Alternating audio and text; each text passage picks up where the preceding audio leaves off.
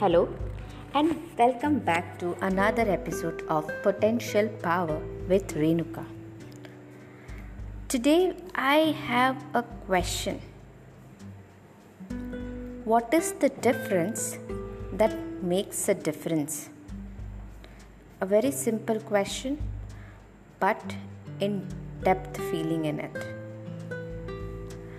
I have been obsessed by that question for my entire life till now. I used to think people who succeed do not have fewer problems than people who fail. It is not what happens to us that separates failure from success, it is how we perceive what happens and what we do about that happens that makes the difference. Long ago, Tony Robbins realized that success leaves clues and that people who produce outstanding results do specific things to create those results. Even I believed that if I precisely duplicate the actions of others, I could reproduce the same quality of results they had. You know what is this called as?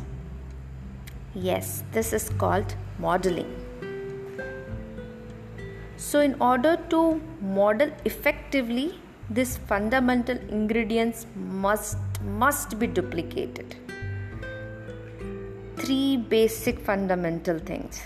First, belief system.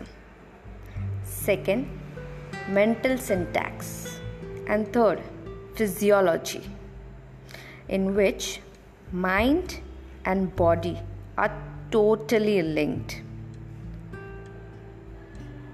Actually, we have been modeling all the time. And the best example is children learning the language by just modeling so do let me know what have you modeled and believe that others too should model from you.